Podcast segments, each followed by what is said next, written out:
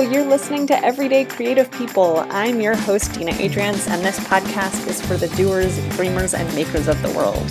For anyone who wishes they had more time and freedom to play, who struggles with creative blocks, or who's trying to figure out how to make a living while making art, I'm here to stumble through the madness by your side. Once you finish listening to today's show, please take a moment to subscribe to future episodes and rate the podcast. Leave a comment and tell a friend, it will really help me out. You can also join the community over in the Creative Playground Facebook group after the show and find all the show notes at dinaadriance.com slash ECP podcast. Now settle in, get comfy, and enjoy the show.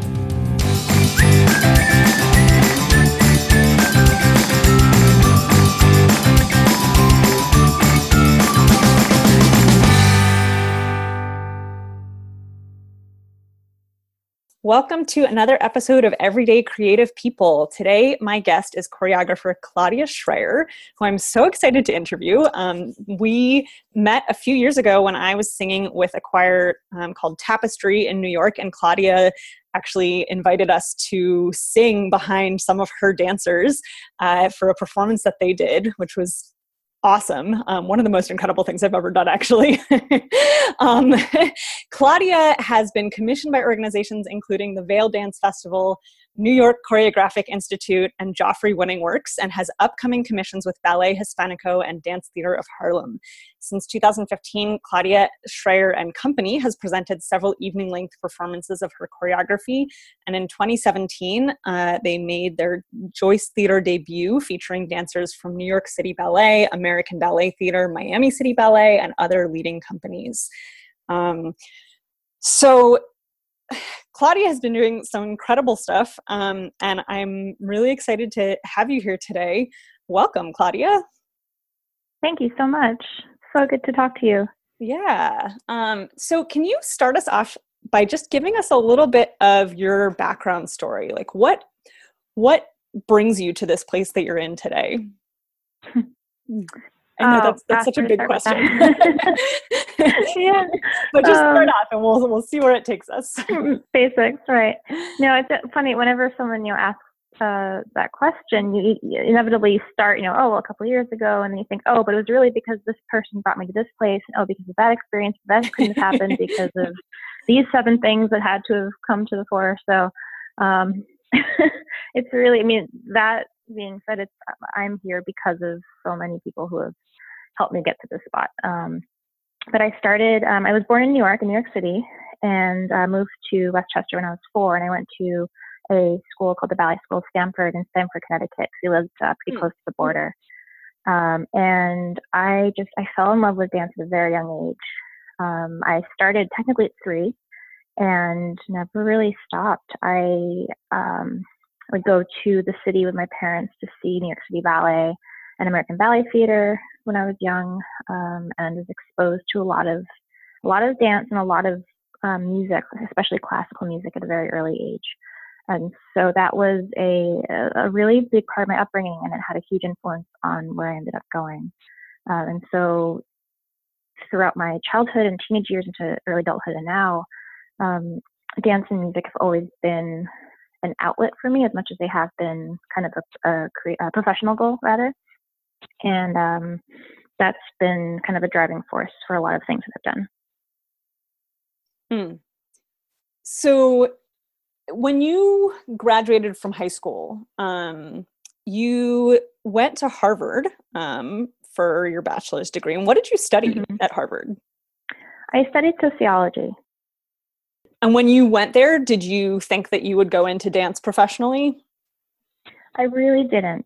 Um, I I am incredibly grateful for the experience I had, and I landed at Harvard. Um, well, through a lot of luck, um, but also because I, um, unlike a lot of my peers, I didn't feel as though I would end up going a professional route in terms of dancing. So a lot of my colleagues at my ballet school were either going from um, our school into professional companies directly, or they were going to mm-hmm. pre-professional training programs based in the city. Some went to Canada, some were, you know, stayed in New York or Connecticut, but they were all uh, very much so on the professional track. And I had a, a lot of injuries growing up, and I kind of um, was in this place physically and emotionally where I realized that the ballet life was not uh, my future. As much as I loved it, I call, I call myself a former bunhead. It's really where my my heart was, but I knew that I wasn't necessarily going to end up there. And so I ended up. I, ballet was still everything to me, and so I begrudgingly applied to uh, colleges. My father will tell you that they had to drag me to college visits, and um, you know, on the other thinking about it on the other side now, it's so funny because I owe everything to having gone to college, and I loved everything about mm. it, um, and place so much uh, of. I just I tell dancers now you have to to stay involved in academia and put your heart into your academics as much as the dance world. But that's a whole other story. Um, but I was still kind of entrenched in this ballet world, and I applied to 14 schools. And out of these 14 schools, only one of them didn't have a dance major or minor, mm. or wasn't a hmm. conservatory, and that was Harvard. And so when I got in, uh, it was kind of like a, like, I guess I gotta go. It's Harvard. um, but when I ended up, uh, you know, going for the visits, I, I, saw the Harvard Ballet Company perform, which is a student-run organization that um, continues to thrive. Um, I visited the Harvard Dance Department, which is run by Elizabeth Bergmann, um, currently run by Jill Johnson. But I saw that they were bringing in all of these incredible uh, dancers, these dance legends, really, who are proteges of the masters, like Martha Graham and Jose Limon and uh, Paul mm-hmm. Taylor and George Balanchine. And that had a, a huge impact on my on my dance career now, actually, because I would do, you know, studying sociology, so that was my academic focus but all of my time spent outside the studio was with my peers at the dance studio. And so I was uh, dancing in existing works. I was being created on by fellow um, students.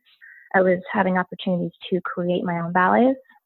And so the irony of all this is that because I decided not to pursue a professional career, um, I can give a large part of or in, in large part it's due, sorry, my startup, my career now is due in large part to having gone to school and kind of kept my focus on the academic side while still keeping dance as a passion. Hmm. And so I never hmm. felt exhausted by it. It was the thing that enlivened me, that energized me, that I would turn to when it was 11 o'clock and I really had to finish that paper, but really I just wanted to listen to some film class on the side or some Mozart or some Beethoven or whatever it was. Um, it really enabled me to to experience dance as uh, a, a, source of um, it was a source of solace it was a source of inspiration um, and it also kept my mind engaged in multiple ways because i wasn't just doing dance all the time i was surrounded by this incredible community of thinkers and mm-hmm. uh, creators and i think that in a large way influenced what I ended up doing now because um, just the diversity of the diversity across the board, um, but the sorry, I'm like all, all over the place now. Let me think back into what I was. Take take your take your time. yeah, because I think there's so many ways to to go about explaining how hmm. how how being at Harvard influenced me.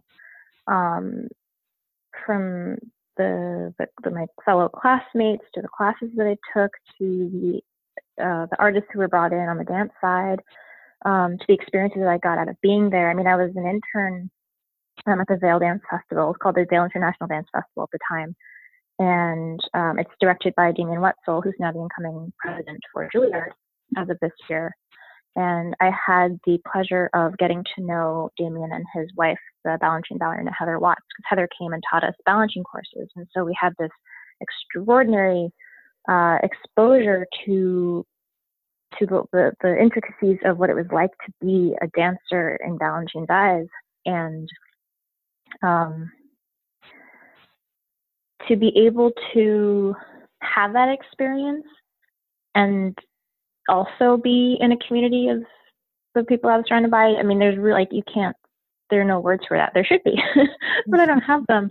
And uh, to you know, Damian was running the festival at the time. This was his inaugural year as director, and the second year I went in 2007 um, again 2008.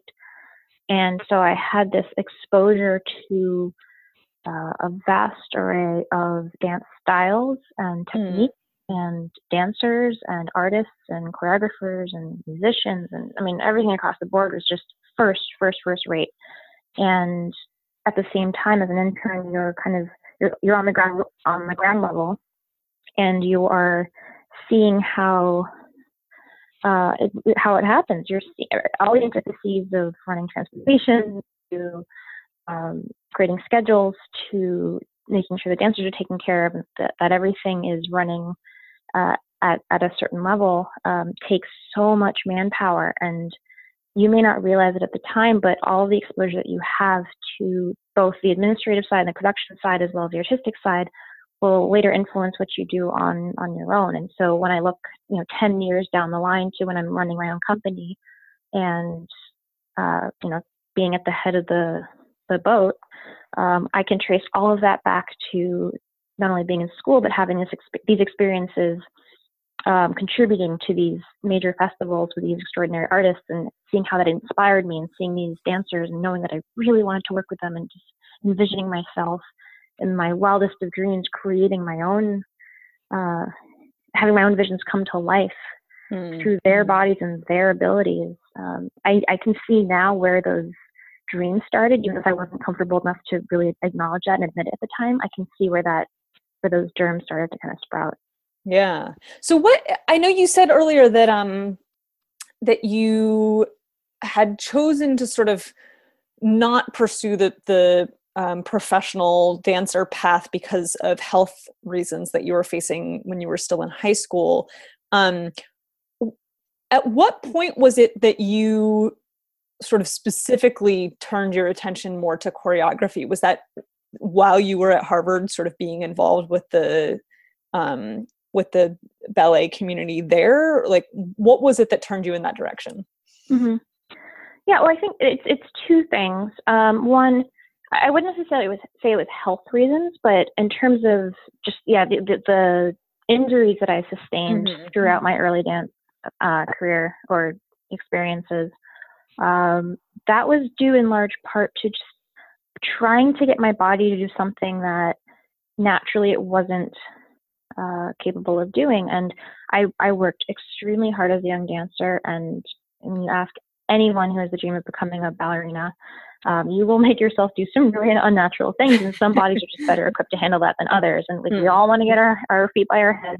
We all want to get the perfect split. We all want to do uh, you know, to, to the, the highest arabesque that ever existed. And what ends up happening is that if you're not conditioning your body appropriately to accommodate the differences that you may have that are unique, you can easily uh, find yourself being injured, and that happened to me quite a lot. In retrospect, I can I can see where that developed along the line and, and what I would do differently now.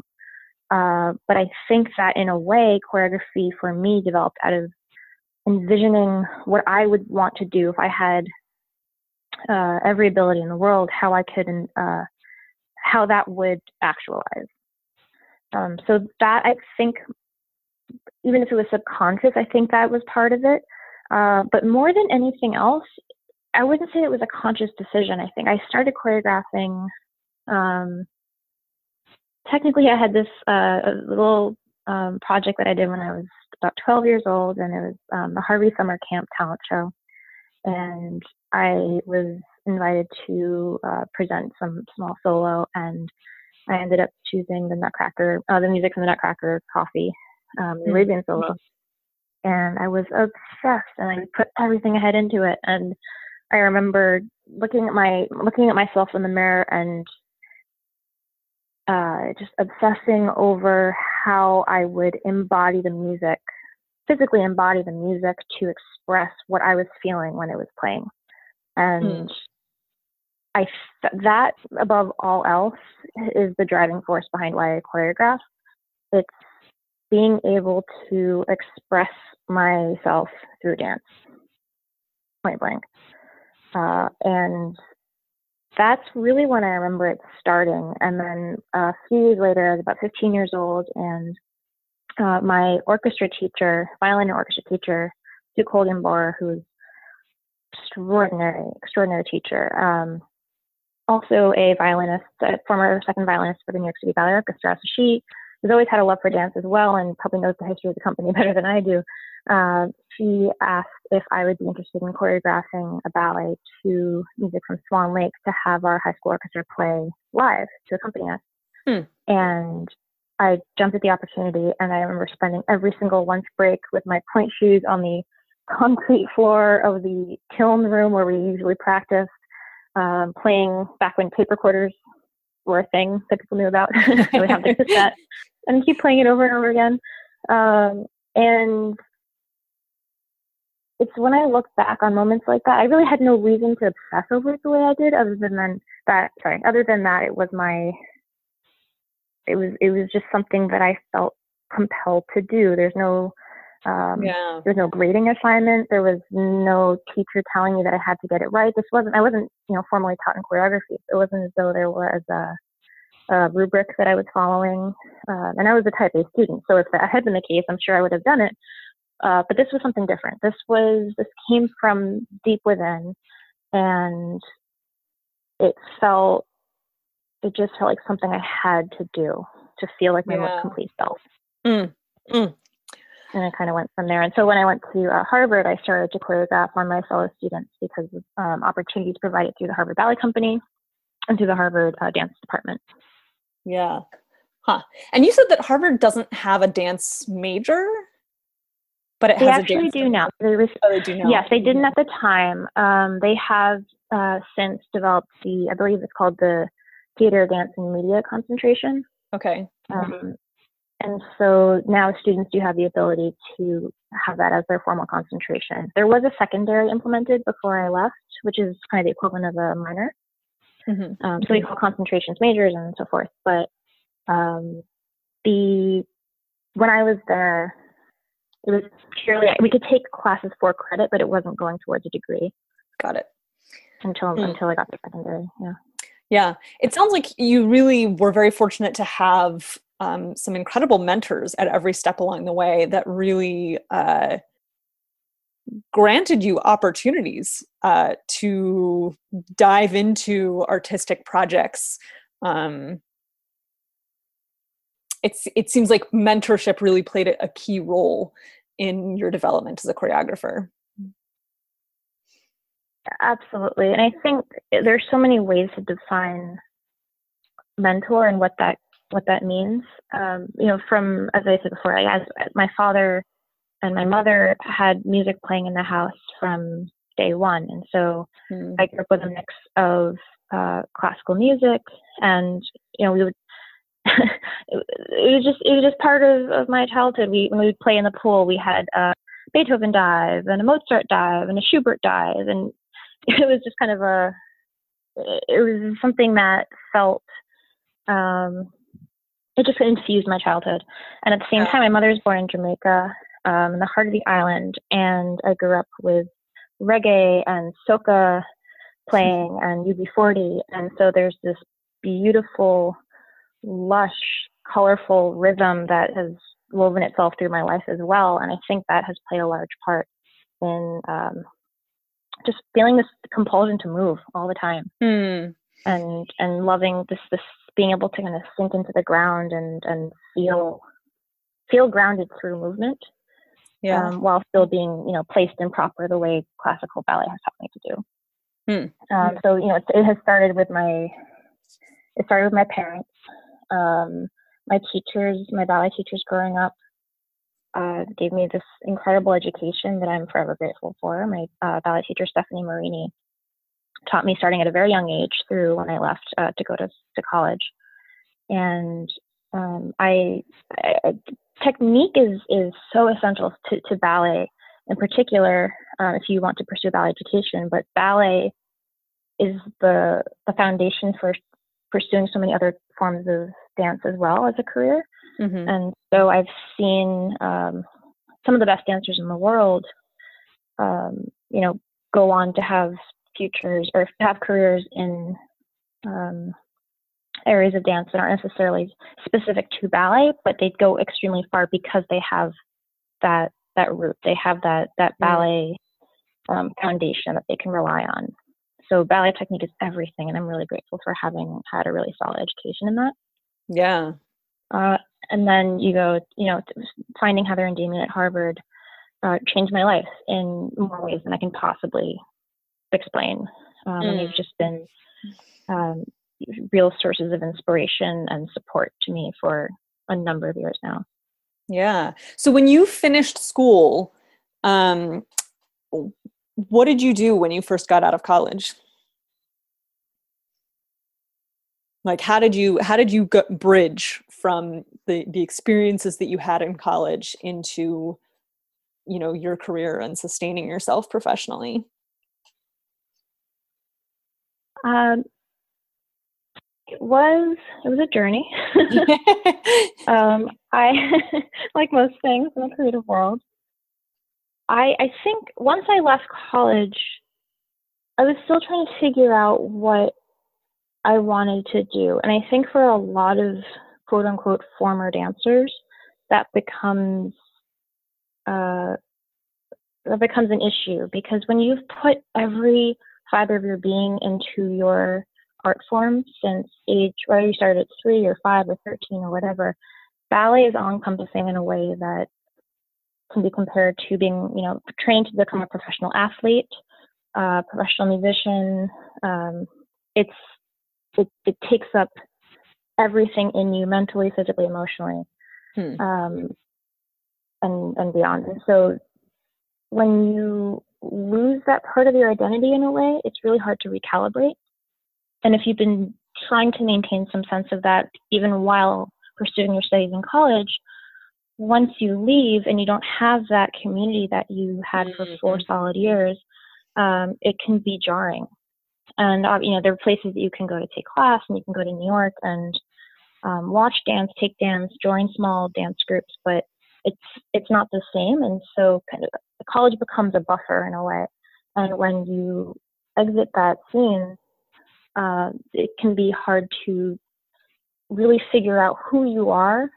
And there isn't a lot of time to do it because everyone around you is either going to med school or law school or they're doing iBanking or they're traveling across the world to, you know, start this company abroad. And you're kind of grappling with who you were, who you are, and who you want to be. Hmm. And I think in some way, uh, that's that's what I was experiencing fresh out. Um, but I but I did know that I couldn't just I couldn't give up dance. That was always something that I knew I had to keep close to my heart. Um, and so I was very lucky to find a small dance company called Chamber Dance Project. It was used to be based in New York and now it's based in DC.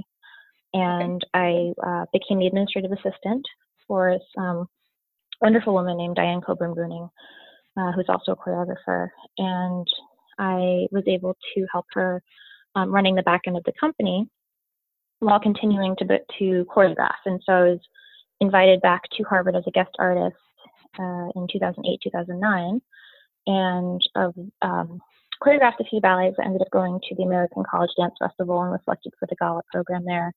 And so I just had these these moments of these sparks going off where every time I created a ballet and got back in the studio with these dancers who were just hungry to make dance and to create and to be inspired by one another. I just I knew that that was there's something about that that felt better than anything else I was doing. It just felt right, mm-hmm. and it felt like everything that I believe to be true about my my heart, my passion, my voice.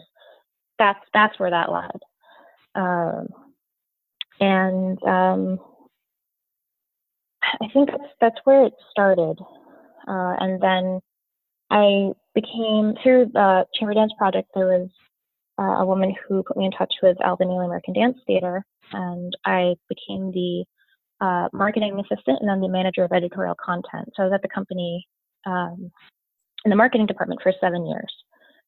And that's another huge part of my story that I often don't get to tell because people who become professional, I mean, there's a lot of artists who are doing a million different things. Yep. artists, multiplexers you'll ever find because you'll never find anybody who's just just making art. And if you are, uh, there's more to the story always.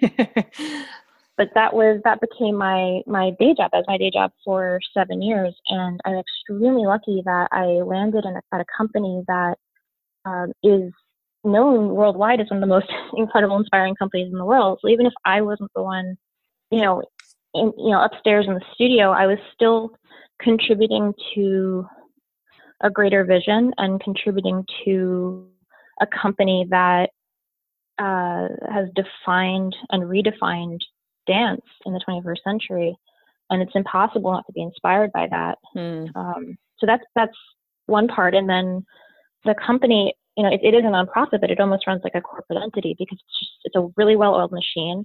It has a lot of moving parts, and they all run really well and really beautifully. And I learned a ton just by being part of that for so long because uh, I was in the marketing department, but there's PR, there's development, mm-hmm. um, there's the school, the extension program, the second company, the main company. I mean, it's wow. this massive organism, and you you just you know, and and the people who work there are. You, you find out along the way. They're also artists, and so it's this symbiotic thing where everyone uh, you know is is contributing to this greater cause but also has their own passions they're pursuing on the side. And so i was i was part of that. And that really made a difference when i decided to when I, well rather when i had the opportunity to um, produce my own full evening performance in 2015 because by that point i understood between working for Vail, working for Chamber Dance Project, working for Ailey, working for other projects on the side, I understood how essential the um, the, the, administrative and production groundwork is in making a, a performance successful, and how much uh, business acumen you have to have in order to be successful on the artistic side. Mm-hmm. And I think a lot of artists struggle because they don't necessarily have the experience that are provided with that sort of education prior to pursuing their own endeavors. Right. And um, I, you know, just because of the places I, I, fell into and because of the projects I chose to pursue, um, I was lucky enough to figure that out as I went along at the right time. Hmm. And you said you said when I got the opportunity to um, create a performance in 2015. Can you talk a little bit about sort of what led to that opportunity? Absolutely. Uh, I was through all things uh, that happened in our age. I was scrolling through Facebook um, for my job, I promise, and I came across this post, uh, and the title, the um, the name of the uh, uh sorry, the name of the account was uh, Breaking Glass Project. Hmm. And I looked at the post, and it said, "Are you a female choreographer between the ages of I think it was 21 to 30?" Uh, would you like to participate in a dance competition that also provides uh, administrative and artistic support? Um, and would you like to? Sorry, let me start that over. uh, explain it properly. Uh, I wish I had the post in front of me because it was so well stated. But it was just it, it said, "Are you a female choreographer between ages of 21 and 30 uh, who has a ballet between the length of you know seven to 10 minutes?" that you would like to present in order to uh, present as part of the competition that as part of it uh, has the award of a full evening performance of your work for the following year plus mm. uh, mentorship in the artistic and administrative fields and i was like yes yes yes yes oh my god yes yes yes and so i jumped on this and i think i had i spent a summer uh, putting together one of my ballets for this competition um, harmonics I created actually for the Columbia Ballet Collaborative in 2013, and uh, just gave it everything I had and uh, won the competition. And um, I remember standing on the stage and everyone's applauding, and I cannot believe what's happening. And then it hits me. I'm like, oh my god, I have to put on a full evening of my a full evening of my work like a year from today. And like I just it just hit me in that moment. It's like, oh my god, I have to do this now. And from there on, um, I spent a full year just giving this project my all because at that point, I still didn't really know what it meant to pursue a career in choreography. I'm still working full time. Uh, mm-hmm. To that point, I had maybe created three ballet, two to three ballets a year, and I obsessed over every little detail of that ballet. But I had never done anything on this scale before, mm-hmm. and I didn't know if I ever would again. I really didn't. And so I remember thinking, okay, well, if I could do anything I want, what could I possibly, what would that look like? And actually, um, one of the first pieces of the puzzle that I put together was bringing your choir tapestry into the fold. Because as I said, I love live music. I grew up around around music in all its forms and knew that if I ever had the opportunity to bring a live choir on stage, that would just be a dream come true. And uh, mm. so I reached out to to uh, Billy, the director, and um, made it happen. And things started to snowball from there. And then I was uh, put in contact with this extraordinary uh, composer, um, Jeff Beal, who had heard about my work and saw it and reached out to me. And he's done a ton. He's won multiple Emmys for um, works like House of Cards and the movie Blackfish, and mm. uh, he's really, really uh, well known in the, the movie world, but he hadn't done anything for dance yet. And so we worked on what ended up being his first ballet for dance. That wow. was performed um, to live music on stage, and it just kind of started to snowball from there. And the I, made it kind of what I call a a kitchen sink uh, of of of ballets because I just wanted to, in that moment, make everything I had ever dreamed of making in case I never got the chance again. And the beauty of it is that in kind of unlocking the boundaries in my own mind about what was possible, it mm. opened up so many doors for me going forward. And because I stopped worrying about should I can I reach out to that dancer who dances for York City Ballet? Does she even care who I am, let alone does she want to be in a studio with me? I think that started to all kind of melt away and I realized that there's so many artists who are extremely accomplished, but really at the end of the day want to be involved in something where their um, their own voices are heard and they feel like they're a part of the process and they feel like they're contributing to something greater than themselves as well. And it's this community that we built that has kind of started to um, just had this beautiful impact and it has grown over the last couple of years. And so, um, yeah, I can go on and on, but I that that was a real turning point for me. Having the opportunity to um, participate in that competition that was specifically geared toward women, uh, yeah, uh, women choreographers, was a huge. Really was. It, it, was called Breaking Glass for a reason because it broke this, this glass ceiling that enabled me to to discover my my own potential in this field. Mm. Mm. Yeah, I mean, it's been really incredible because having met you just at that point where you had gotten that that award, um, and then sort of watching, observing your progress um, from afar over that time, it really seems like. Uh, I mean, I've I've seen sort of the the snowball effect, um, where it just seems like you're you're now you're doing five million things with dance. um, so it's it's really it feels cool. like that, yeah. I Thank you for saying that. Yeah, but it's a great problem to have. um, and and not only are you doing five million things, but you're doing some really incredible, like uh, you know, contributing to the Kennedy Center honors and and programs at the White House, Jazz at Lincoln Center, etc.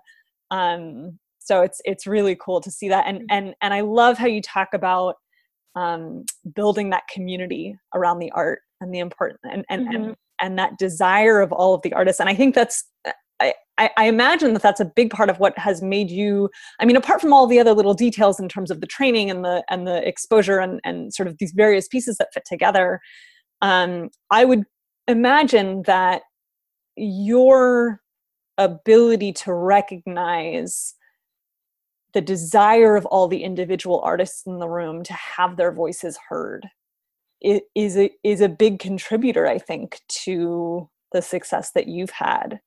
Um, it sounds like you know you're sort of bringing everybody else up alongside with you, um, which is just a really. I mean, I feel like that's the best case scenario for for creating art.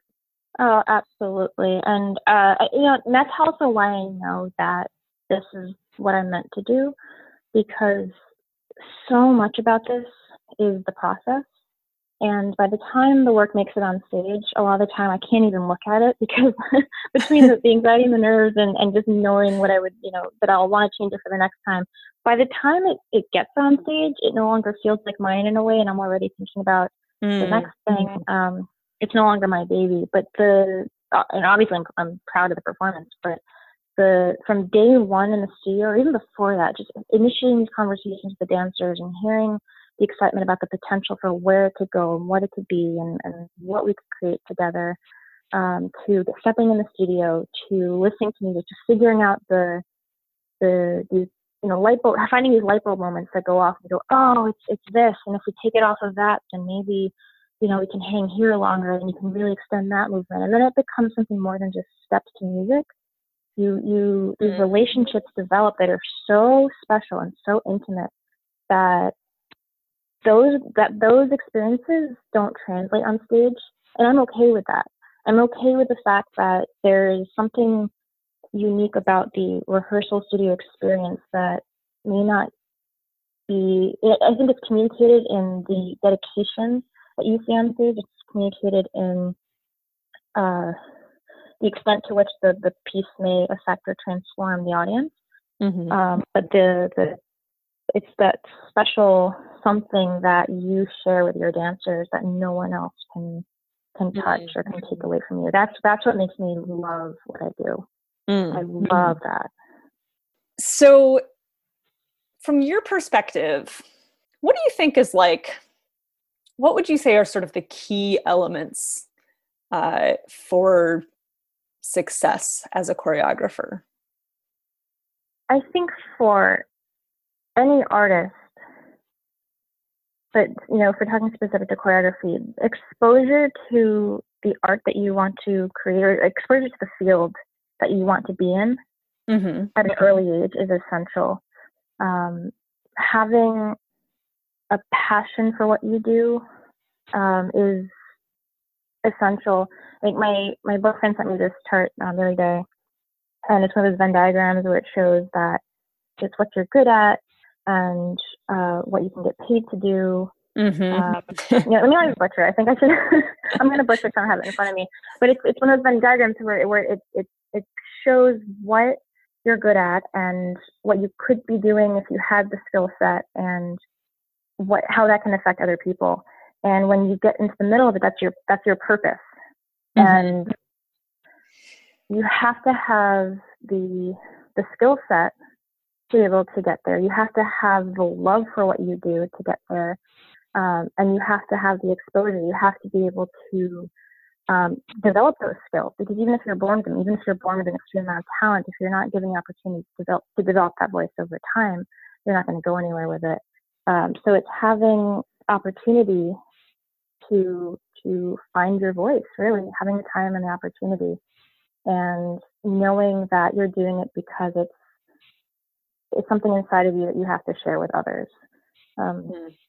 I, I think that choreography for me is it's something that I have to do. It's not something that I kind of want to do sometimes. um, and it's a it's a hard profession. It's, there's there aren't a lot of um, especially now, the there's no real trajectory for this in the way there is for a dancer. Like a dancer, you start at age, you know, three to five, and you do your whole life, and then you're done by the time, you know, some people are just barely figuring out what they want to do. Like you will have, you have hundreds and hundreds and hundreds of people who will have technically finished their careers before they hit 30.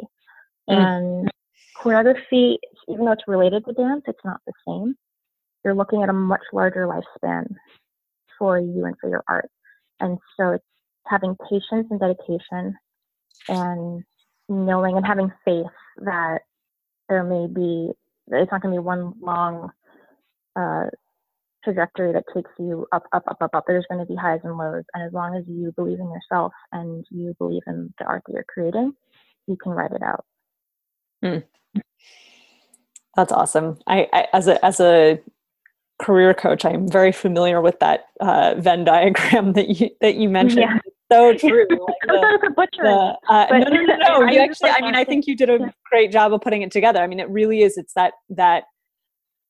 Uh, there are different words that people use to describe it. There's, um, I think it's Sir Ken Robinson talks about the element, uh, sort of that, that place where you are in your element. Um, there's also uh, some other people refer to it as the zone of genius, um, but it's just that that meeting point of your passion and your skills and you know what is needed by the world. That's like the sweet spot. Um, and it's yeah. I think it's it's so critical to really success in any field.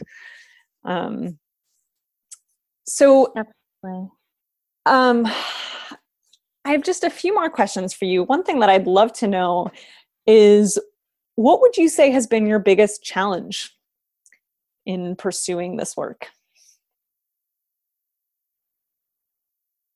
Uh, I think my biggest challenge to this point has been finding uh, balance in my life. Mm. I think, uh, in particular, because I've been pursuing a path that really doesn't have a. There aren't a lot of people. Yeah, God, let me start over. I'm sorry. um, yeah, find, finding balance has been the hardest part of it for me to this point because I tend to, uh, with anything I do, I give 110%.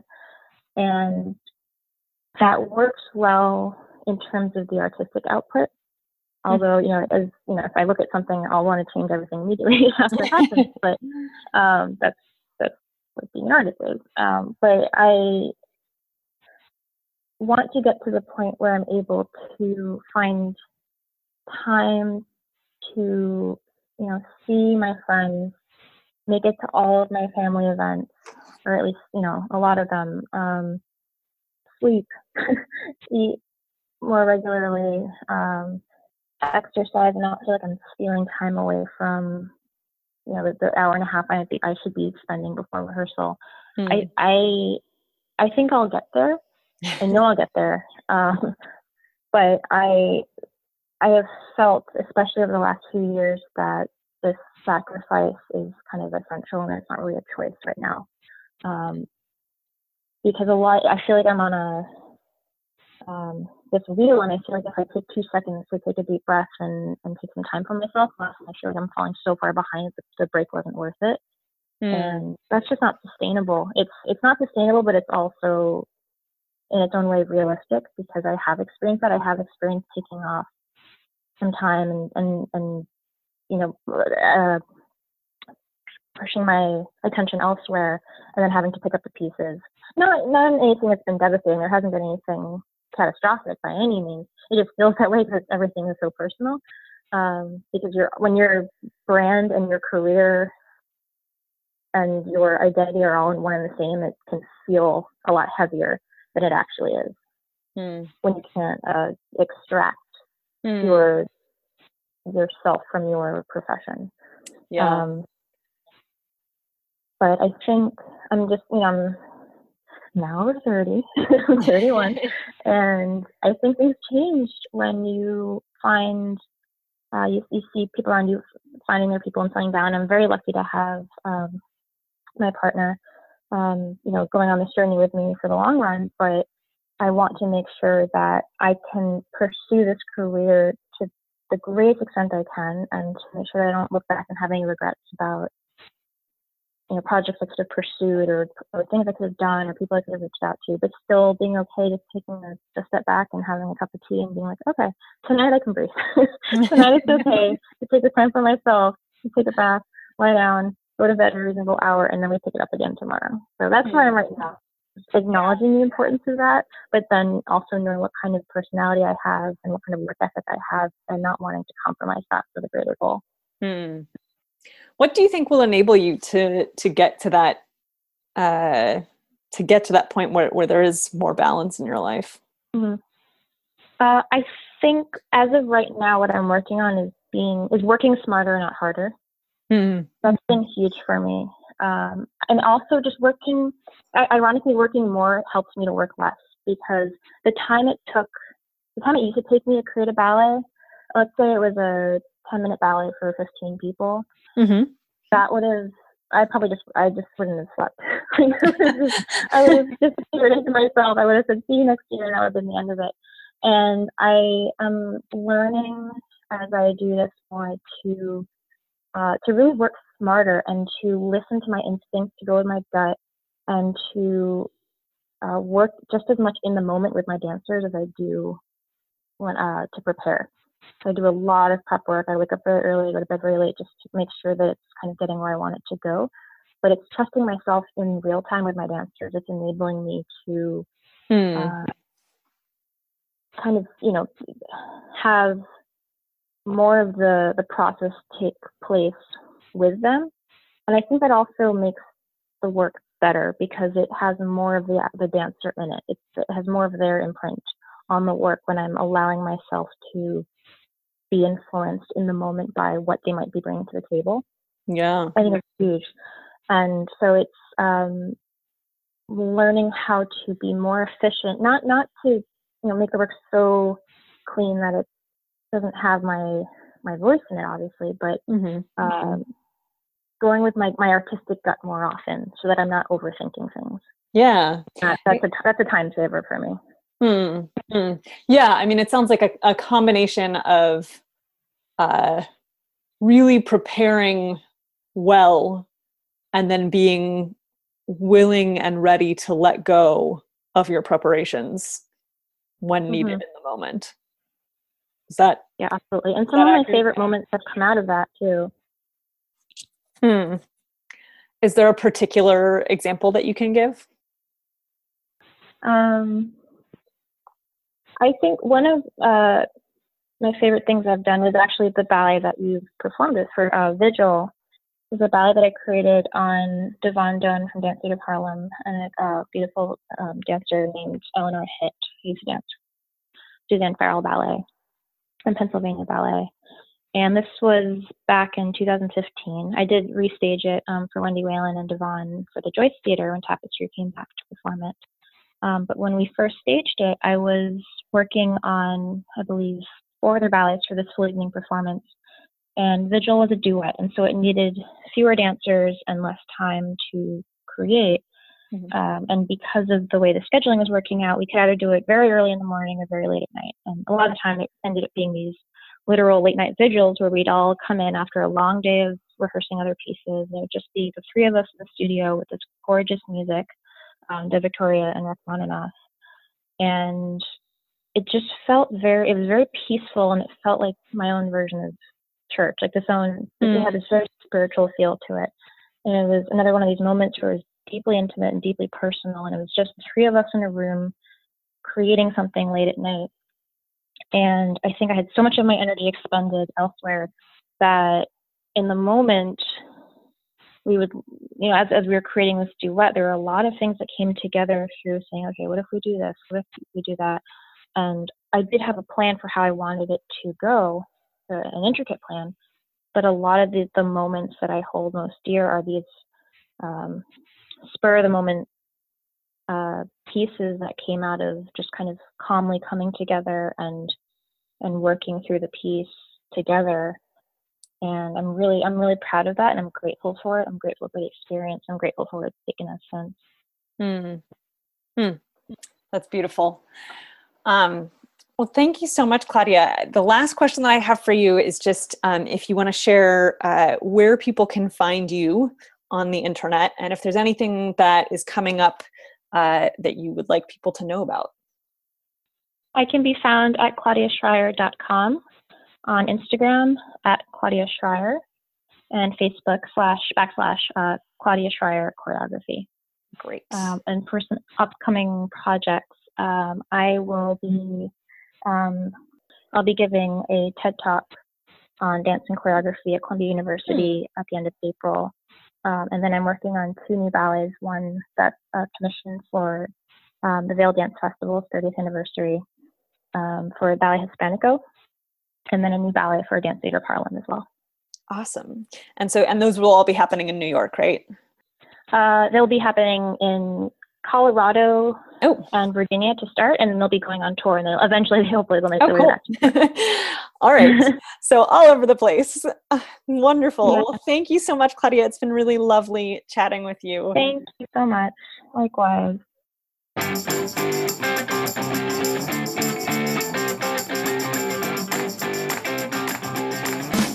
Thank you so much for listening to Everyday Creative People. If you enjoyed today's show, please take a moment to subscribe to future episodes and rate the podcast, leave a comment, and tell a friend. Drop me a note on Facebook at Dina Adriance Coaching and join the community over in the Creative Playground Facebook group. I'd love to hear from you. See you again next Monday, same bat time, same bat channel.